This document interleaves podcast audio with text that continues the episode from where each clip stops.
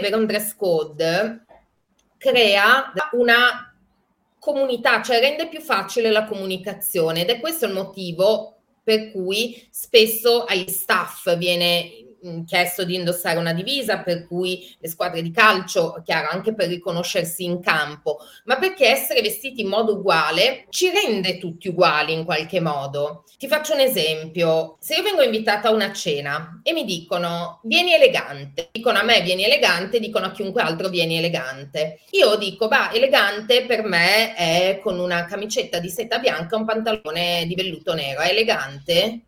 Sì, e io vado vestita così. La sconosciuta Francesca riceve lo stesso invito e dice: Ah, una cena, cena elegante.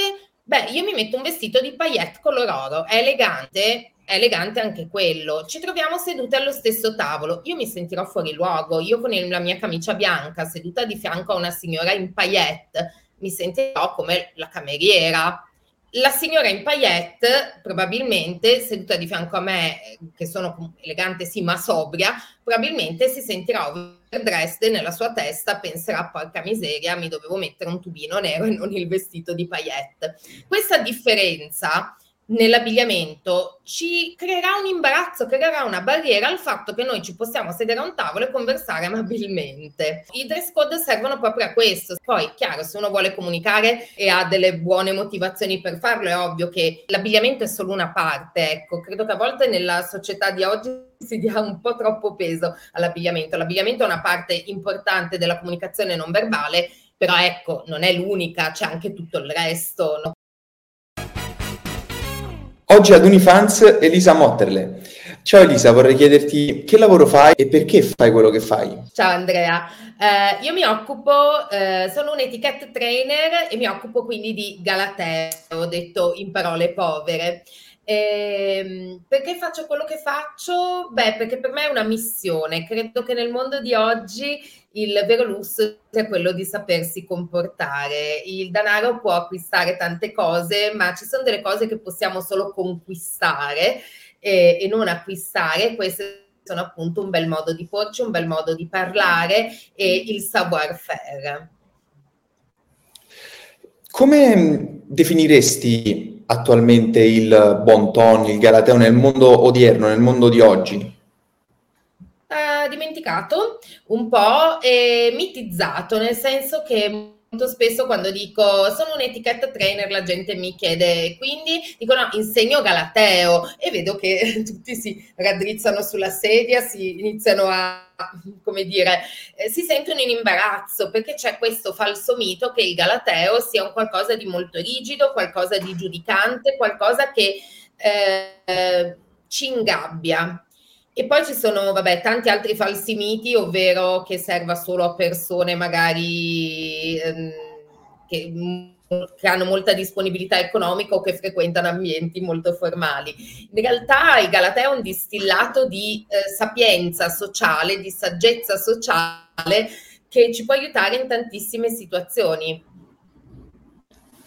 Come secondo, secondo te il Galateo può essere, diciamo, trasferito nelle aziende e come queste soft skill possano poi anche aumentare la capacità di produzione, il lavoro in gruppo? Allora, diciamo che ci sono due grandi filoni, nel senso che da una parte c'è il galateo cosiddetto sociale, che è il galateo a cui pensiamo tutti, il, il saper stare a tavola, il, quella che in inglese si chiama la common courtesy, quindi il po' quello che mia nonna invece dall'Inghilterra passiamo alle campagne venete chiamava il sa- saper stare al mondo, no? E poi in realtà c'è una branca del Galateo che è specifica per il mondo del lavoro e allora lì parliamo di business etiquette. Eh, entrambi secondo me sono necessari nel mondo del lavoro proprio perché oggi eh, diciamo che il mondo del lavoro è molto competitivo, sappiamo tutti che è arrivata l'intelligenza artificiale che in qualche modo minaccia, se così vogliamo dire, tutte quelle attività che sono più ehm, ripetitive prevedibili. La differenza la fa proprio la capacità di essere empatici, la capacità di leggere l'altro, di creare un bel clima e queste sono quelle famose soft skill che si leggono su tutti gli annunci di lavoro, che cosa sono? Ma sono proprio queste, la capacità di leggere il contesto. E sono capacità che eh, se noi sviluppiamo, mh, mm, al, almeno per il momento, di sicuro non ci potranno essere portate via da un chat GPT o da, da un computer, perché sono capacità specificatamente umane. Entriamo un po' più nel contesto. Vorrei, vorrei entrare sull'aspetto di, delle buone maniere per quanto riguarda le a tavola, cioè quando si mangia, quando si condivide un pasto con qualcuno. Quali sono gli errori più comuni con cui devi avere a che fare? Beh, la nel, tavola, nel lavoro, eh, allora, la tavola è uno degli argomenti in cui ci sono più regole tecniche, banalmente perché tutti andiamo a tavola almeno tre volte al giorno da migliaia di anni e quindi anche proprio storicamente si sono, eh, la, la, tavola tra l'altro è anche un momento di importante convivialità, se pensiamo a tutti gli eventi importanti, matrimoni, eh, pranzi di Stato, no? tutti gli eventi importanti vengono in qualche modo celebrati intorno alla tavola e proprio per questa ragione nel corso dei secoli si sono stratificate un sacco di regole. Alcune ci servono sempre, per esempio una cosa comunissima eh, gente che mastica con la bocca aperta, parla con la bocca piena. Ecco, questo è uno degli errori in assoluto più comuni che si vede spessissimo. Ehm, altro, un altro errore comunissimo è quello di tenere i gomiti sul tavolo e non intendo questo, ma molto spesso si vede addirittura questo, quindi io mangio con la destra perché magari sto mangiando la pasta asciutta e appoggio il gomito sinistro sul tavolo. Eh, sono dei segni un po' di, di, sciatteria, ecco, poi non a tutti e non sempre è necessario saper eh, non so, disossare un pollo con le posate, però ecco, queste sono cose molto piccole, sono un po' quelle che ci diceva la nonna, stai su dritto con la schiena, mastica con la bocca chiusa e sono, ahimè, purtroppo eh, invece gli errori che si vedono in giro più di frequente.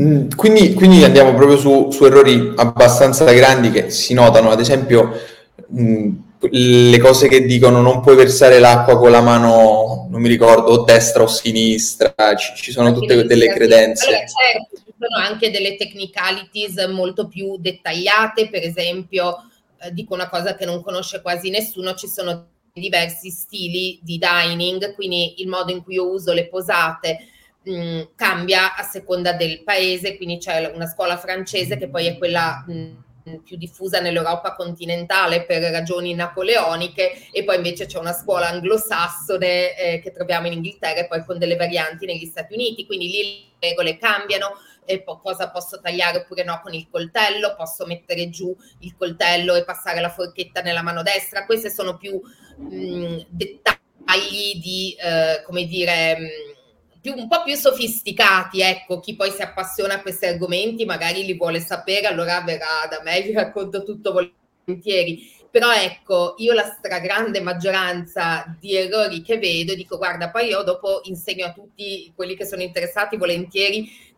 qual è lo stile di dining inglese, ma intanto cominciamo con lo stare dritti con la schiena staccata dalla sedia, tenere i telefoni lontani dal tavolo, masticare con la bocca chiusa, ecco. Poi di sicuro le regole sulla tavola sono veramente eh, tante, cioè ho scritto un libro dedicato solo a quello, quindi sono proprio tante. Vorrei capire come sei riuscito a trasformare queste tue competenze riguardo il bon ton in un lavoro e come sei riuscito a trarne un profitto.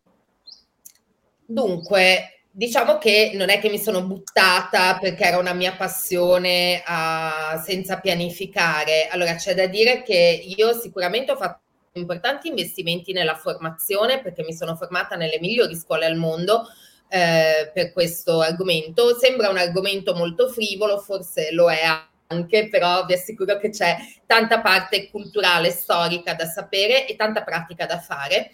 Ehm, quindi da una parte ho investito molto in formazione sia in termini proprio puramente monetari ma anche in termini di tempo. E dall'altra parte io di sicuro ho un'eccellente formazione eh, nell'etichette, sono diplomata maggiordomo, quindi so tutte le parti tecniche, ma lo unisco anche, cioè io ho una carriera precedente perché io per più di 15 anni, prima di dedicarmi in via esclusiva all'etichetta e aprire la mia Italian Etiquette Society, mi sono occupata di lusso. Ho lavorato come manager nei maggiori gruppi mondiali di beni di lusso. Ed è stato proprio lì che mi sono appunto resa conto di quello che dicevamo in apertura, ovvero che il vero lusso nel mondo di oggi non è tanto legato al possesso di un oggetto quanto all'acquisizione di certe capacità. E quindi di sicuro, ecco, eh, quello che io oggi offro ai miei clienti non è solo la conoscenza tecnica dell'etichetta, ma è anche un'approfondita conoscenza delle dinamiche del retail, delle dinamiche aziendali, delle dinamiche che eh, sono presenti nel mondo del lavoro, nel, con una expertise molto forte nel settore dei beni di lusso, ma poi estensibile anche ad altri settori. Mi potresti spiegare cos'è questo progetto dell'Italian Etiquette Society? Certo, Italian Etiquette Society è un uh, progetto che porta la mia expertise oltre alla mia persona fisica. Um, Italian Etiquette Society è pensato proprio come il, la prima istituzione, la prima azienda interamente dedicata alla consulenza, alla formazione e anche la divulgazione proprio sui temi delle buone maniere, della business etiquette e più in generale del saper vivere. Quindi ovvio che ehm, è un'azienda nata da poco, che è ancora molto sovrapposta alla mia persona, ma ho già delle persone che lavorano con me che sono dei junior trainer, quindi formati da me che insegnano con il mio metodo e che mi consentono di arrivare eh, laddove io non riesco ad arrivare perché non sono una etrina.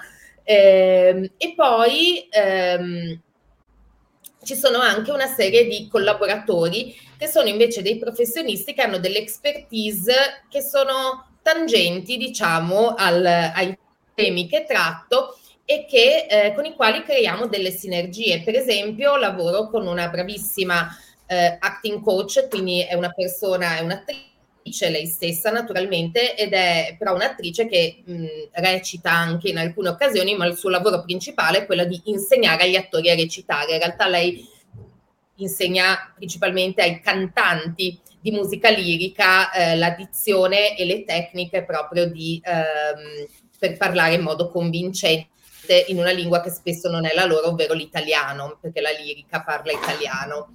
E quindi molto spesso a me capita nelle mie consulenze di avvalermi della collaborazione di questa professionista perché io parlo tanto di quanto è importante saper usare bene la propria voce, ma ovviamente non è ovviamente io ho preso lezioni in proposito, ma non sono un'attrice diplomata, ecco. Mi interessa tantissimo il tuo percorso di formazione, perché come detto hai viaggiato tantissimo, conosci molto bene la cultura anglosassone e francese. Mi puoi raccontare qualche, qualche, mm, qualche storia che hai vissuto che ti ha insegnato sicuramente tanto, anche perché poi l'uomo apprende moltissimo per imitazione. Quindi immagino tu, tu abbia visto e parlato con eh, persone che nel tuo ambiente ne sanno forse anche più di te. Sì, ehm, oddio, faccio fatica a scegliere quale storia raccontarti. Eh, ecco, per esempio, ti posso raccontare delle storie che vengono da pri- prima del mio momento etichette, come dire, ehm, che però mi hanno fatto toccare con mano quanto l'etichette possa essere importante quanto possa essere importante anche la comprensione che il galateo e l'etichette sono sempre relativi a un dato periodo storico e a una data cultura perché eh, eh, così come se io oggi leggo un Galateo degli anni 70, degli anni 60, è datato e contiene tante istruzioni che oggi non sono più applicabili. Così se io mi sposto nello spazio eh, e vado all'estero, eh, delle cose che magari qua sono educate, là non lo sono più. Adesso l'esempio più facile ovviamente è con le culture che sono più distanti dalla nostra, per esempio le culture orientali, il classico esempio che si fa è, quello che per i giapponesi quando si mangia la zuppa è molto educato, fare il risucchio è molto giusto mangiando il ramen risucchiare, mentre qua se fai il risucchio a tavola, beh, vieni bollato come uno zotico. Ma in realtà poi le, ehm, le, le sfumature sono tante, si applicano in tutto. Per esempio, a un certo punto ho lavorato, ehm, quando appunto ancora lavoravo nel mondo dei beni di lusso, ho avuto due esperienze che mi hanno un po' segnato da questo punto di vista. Eh, a un certo punto ho avuto un capo responsabile americano io scrivevo all'epoca, ero in UX e mi occupavo, ero la fashion editor, quindi scrivevo molti contenuti, scrivevo briefing, scrivevo di tutto e questo capo mi dava, mi dava il feedback come lo fanno gli americani. Cioè il, il come si dà il feedback è una delle dimensioni delle differenze culturali. Quindi lui mi diceva Elisa, hai fatto un lavoro meraviglioso, però guarda, rivedrei un po' la struttura del documento. Comunque brava, eh? Quindi a me da italiana quello che mi arrivava è, oh, ho fatto un buon lavoro, bene, questo weekend vado, vado a riposarmi, non so come dire, vado in piscina a festeggiare con gli amici. Invece lui stava usando una classica cosa, che, una classica tecnica americana che è la sandwich, tecnica sandwich, apriva e chiudeva con qualcosa di, con una nota positiva, ma il cuore del messaggio era guarda che la struttura del documento va rivista, quindi devi rifare tutto sostanzialmente. E quella è stata una cosa che mi ha confuso molto. Qualche anno dopo, eh, altro grande barriera culturale in, eh, in un altro ambito, mi sono trovata, essendo io poi diventata eh, cresciuta professionalmente, mi sono trovata a gestire vari team che dovevano produrre contenuti, ehm, c'erano dei team per ciascuna, per ciascuna country, per ciascun paese e ehm, ho avuto enormi difficoltà con il team giapponese. Io avevo una persona che praticamente loro scrivevano ovviamente in giapponese, ma io essendo responsabile dei loro contenuti do, mi facevo tradurre più o meno alla lettera in inglese e dicevo se le cose andavano bene, andavano male. La grande difficoltà che ho avuto con quel team era che quando io andavo a parlare con loro nessuno mi guardava negli occhi, mai. E io avevo sempre la sensazione di non essere rispettata, che non gli importasse niente del fatto che io ero lì, che non volevo, di, di, oh, l'ho pensate tutto, ho pensato gli starò sulle scatole, cosa posso fare, così o cos'ha, fino a che non ho scoperto che nella cultura giapponese in realtà guardare negli occhi, eh, soprattutto qualcuno, la cultura giapponese è una cultura molto gerarchica, quindi guardare negli occhi qualcuno che ti è gerarchicamente superiore è considerato un atto di sfida e invece tenere lo sguardo basso è considerata una cosa rispettosa. Quindi eh, questa cosa mi ha generato un'enorme difficoltà perché ti assicuro che parlare magari per mezz'ora con qualcuno che distoglie lo sguardo per noi occidentali non, è già difficile se lo sai, ma se non lo sai eh, diventa veramente una cosa sfidante. Ecco. Quindi oggi mi impegno anche molto a portare nelle aziende questo tipo di formazione proprio perché ehm, è la conoscenza che ci rende liberi, no?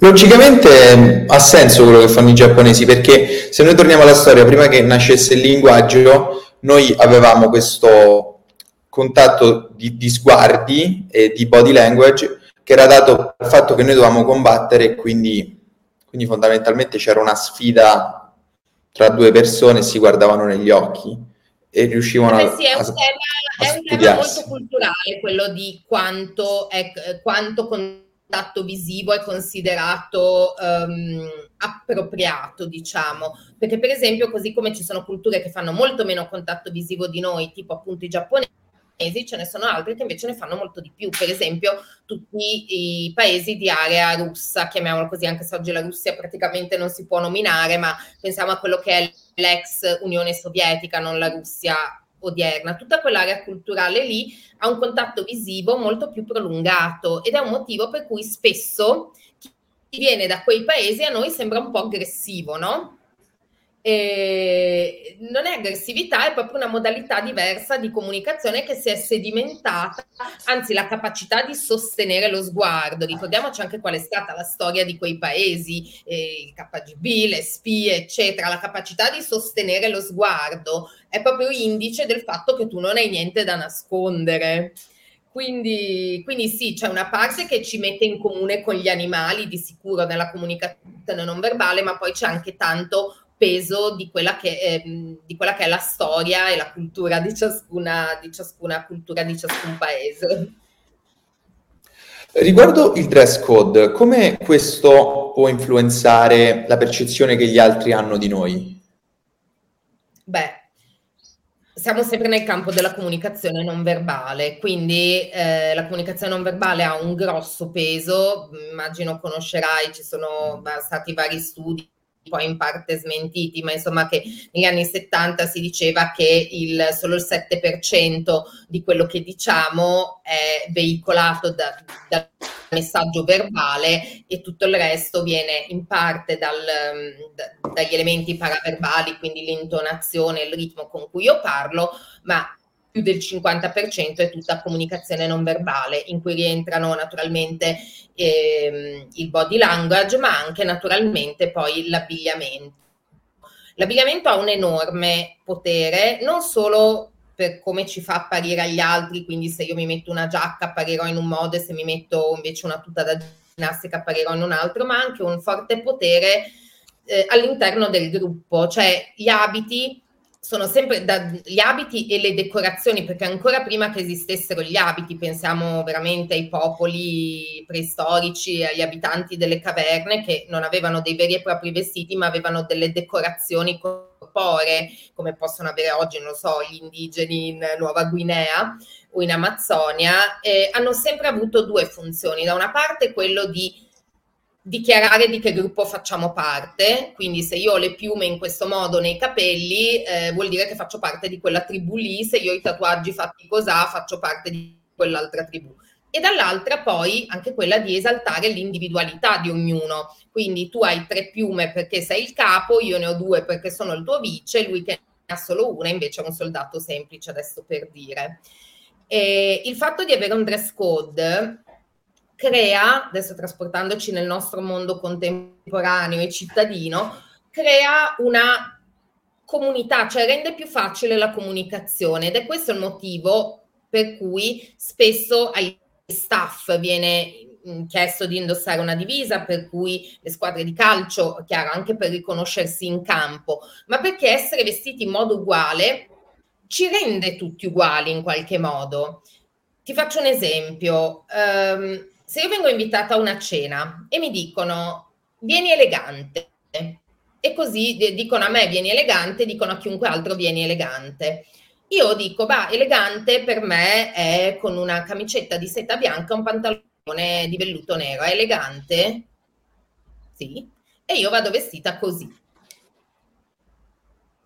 La mia amica Francesca riceve lo stesso stesso invito e dice, anzi facciamo che non è mia amica, la sconosciuta Francesca riceve lo stesso invito e dice, ah una cena, cena elegante, beh io mi metto un vestito di paillette color oro, è elegante, è elegante anche quello, ci troviamo sedute allo stesso tavolo, io mi sentirò fuori luogo, io con la mia camicia bianca seduta di fianco a una signora in paillette, mi sentirò come la cameriera, la signora in paillette, probabilmente seduta di fianco a me, che sono elegante sì, ma sobria, probabilmente si sentirà overdressed nella sua testa penserà, porca miseria, mi dovevo mettere un tubino nero e non il vestito di paillette. Questa differenza nell'abbigliamento ci creerà un imbarazzo, creerà una barriera al fatto che noi ci possiamo sedere a un tavolo e conversare amabilmente. Se siamo, i dress code servono proprio a questo. Se mi dicono cravatta nera, io so che mi devo mettere l'abito da sera. Saremo tutti in abito da sera e avremo tutti lo stesso dress code e questo ci renderà più facile comunicare. Poi, chiaro, se uno vuole comunicare e, e ha delle buone motivazioni per farlo, è ovvio che l'abbigliamento è solo una parte, ecco, credo che a volte nella società di oggi si dia un po' troppo peso all'abbigliamento. L'abbigliamento è una parte importante della comunicazione non verbale però ecco, non è l'unica, c'è anche tutto il resto, non è che se io metto un vestito elegante allora divento una persona elegante. Certo, sono d'accordo con te. Vorrei tornare al concetto di prima, che mi avevi detto che fai corsi di formazione e hai formato anche diverse persone che fanno questi corsi di formazione con, con il tuo stile e con la tua metodologia. I social ti hanno permesso di arrivare a molte più persone rispetto a comunque a lavorare solo fisicamente. Cioè, tu, tu mi hai detto che hai dovuto assumere delle persone per diffondere la tua metodologia a molte più persone. però i social stessi non fungono da, da amplificatore per arrivare a persone, e però sei sempre tu, senza dover ricorrere Beh, a nessun sì, altro. I social proprio per loro natura non si prestano particolarmente all'approfondimento, nel senso che sui social i contenuti sono molto veloci, c'è... Mh, ho incontrato, allora io i social sono particolarmente grata perché in realtà mi hanno fatto uscire dalla bolla, cioè mi hanno fatto, io ovviamente per mia storia professionale, eh, avendo lavorato nel mondo dei beni di lusso e vivendo comunque in centro a Milano, ho una visione del mondo che non è quella di tante altre persone, quindi i social per me sono stati una mano santa nel, come dire, aprire una finestra su quello che è il mondo al di fuori del mio contesto. Ed è stata una cosa estremamente utile e sono molto grata alla mia community perché io cerco di appunto fare un'attività di divulgazione ehm, per dare qualcosa a loro, ma loro hanno dato tantissimo a me indietro, cioè uno scambio reciproco in cui io, loro imparano qualcosa da me, ma io imparo tanto da loro. Eh, c'è anche da dire che però Mm, io mi posiziono come lusso, nel senso io lavoro con le, per, con le, persone, faccio dei corsi, faccio dei corsi che sono online, eh, in realtà con una modalità ibrida perché poi sono tutti mh, accompagnati da delle chat eh, su Telegram, per cui c'è sempre la possibilità di chiedere degli approfondimenti, di... Ehm, così di avere un rapporto un po' più diretto con me, però onestamente in questa fase de- della mia carriera non ho tempo di fare dei corsi per i privati perché lavoro molto con le aziende. E anche con le aziende ovviamente a un certo punto devo fare una scelta, eh, soprattutto quando si tratta di aziende che sono non a Milano e quindi è per questo che eh, lavoro con... Ehm, de, delle persone che eh, ho formato, perché questo mi consente di arrivare in molti più posti. Eh, I social, ripeto, possono aiutare, però mi è capitato anche di fare ehm, formazioni io perché volevano assolutamente me e farle via Zoom perché c'erano persone che si collegavano mh, da tanti posti diversi, per esempio aziende multinazionali avevano persone che si collegavano, magari c'era un team a Dubai, un team in Spagna, uno in Inghilterra, uno in Germania, uno in Italia e li formavo tutti io su Zoom.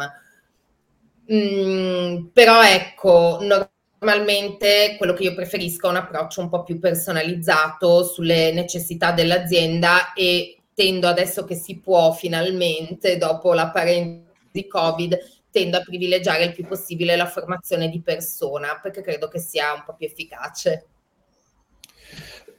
Non tutto, però qualcosa de- dei tuoi corsi di formazione secondo te dovrebbe essere insegnata nell'infanzia, nell'educazione primaria? Sì, eh, così come penso che dovrebbero essere insegnate tante cose che nessuno sa, cioè è possibile che si esca da un liceo con un diploma ma non si sappia cos'è un bilancio, non so come dire, a meno che non si abbia fatto ragioneria, cioè avere due, tre, io li chiamo life skills, cioè quelle cose che qualunque cosa tu faccia nella vita eh, ti potrebbero servire.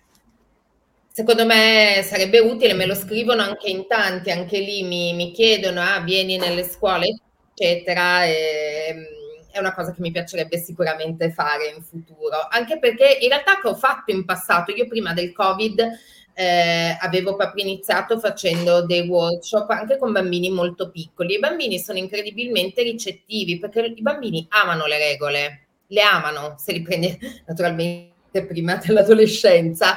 Eh, le regole danno sicurezza e i bambini questo lo sanno in maniera istintiva. Quindi ho fatto tanti workshop, per esempio, di apparecchiatura ovviamente molto basici, perché non puoi pensare che un bambino di sei anni apparecchi con la forchetta per ostriche. Eh, però i bambini piacevano molto ed erano molto... Eh, rispondevano molto bene anche perché sono competenze francamente molto di base che un bambino di sei anni è perfettamente in grado di acquisire e avevano anche la soddisfazione di aver imparato delle cose che potevano mettere in pratica la sera stessa quando dopo la scuola andavano a casa eh, e apparecchiavano la tavola con la mamma. Sì, c'è, c'è questa sfortuna che, che il, sistema educativo non si adatta ai bisogni degli studenti, ma sono gli studenti che si adattano al sistema educativo e poi si ritrovano con zero life skill alla fine. Eh, sì, sul sistema educativo potremmo aprire una parentesi che però potrebbe diventare più un vaso di Pandora che una parentesi, temo. Accenno?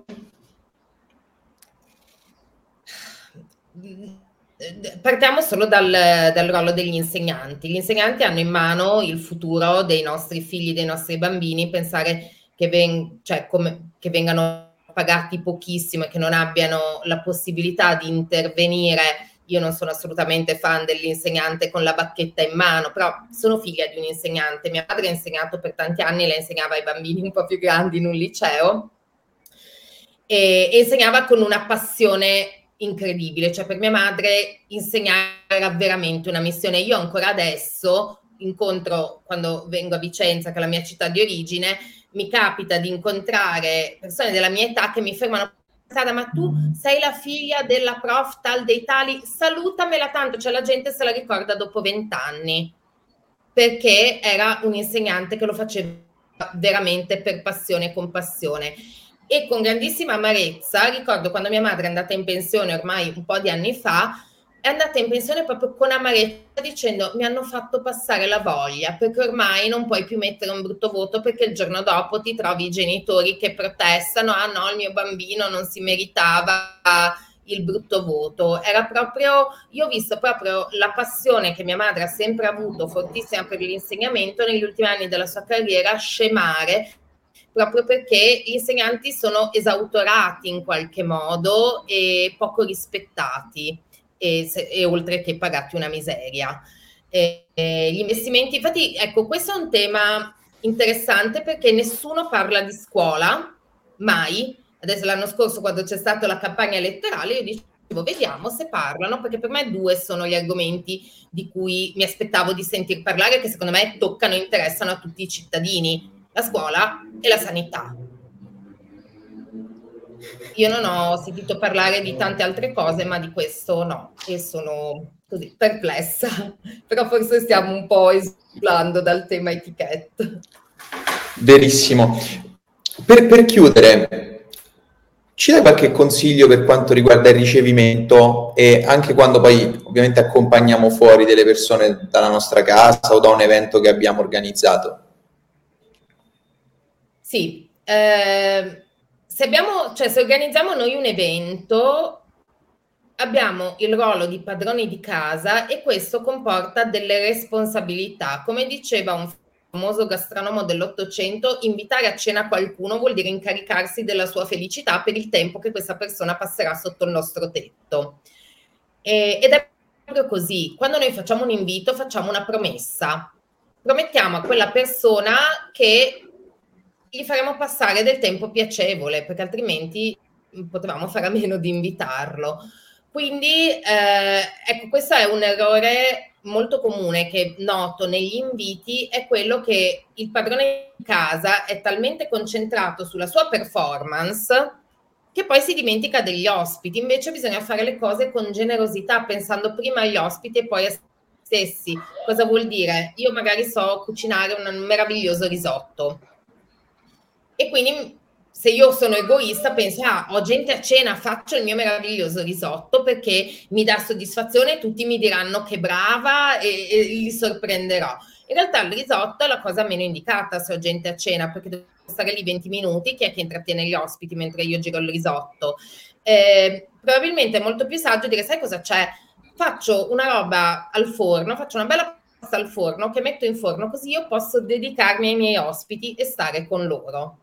Quindi pianificare, fare prima tutto quello che si può fare prima e mettersi nei panni dell'ospite fino all'ultimo secondo, quindi osservare i nostri ospiti, lavorare sull'anticipazione, cioè io che ho anche una formazione di maggiordomo sono molto fissata su questa cosa. I desideri devono essere soddisfatti prima di essere espressi, perché io devo essere super vigile, devo tenere tutto d'occhio, cioè se vedo l'ospite che si sta guardando in giro, magari ha bisogno della toilette, gliela indico. Se vedo che gli ospiti dopo cena sul divano e iniziano a fare così, eccetera. Forse è un po' troppo caldo, magari vado ad aprire un filo alla finestra. Cioè, tenere d'occhio tutto, curare i dettagli per far sentire le persone benvenute mettendo le persone al centro. Mamma mia, questo è lo shorts, veramente. Infatti farà, farà tantissimi like, immagino. Grazie mille davvero. Grazie, Grazie mille davvero. Sto con i tempi, ma guarda, questo rientro è, è, veramente impegnativo e tra ieri e oggi ho avuto, sono stata ottimista, facciamo l'intervista il 9 gennaio, guarda, tra ieri e oggi e lavorerò anche stasera fino a notte, credo. Però insomma, vabbè, ho voluto fare una settimana di vacanza, adesso pago pegno. Allora, buon lavoro e grazie mille ancora Elisa.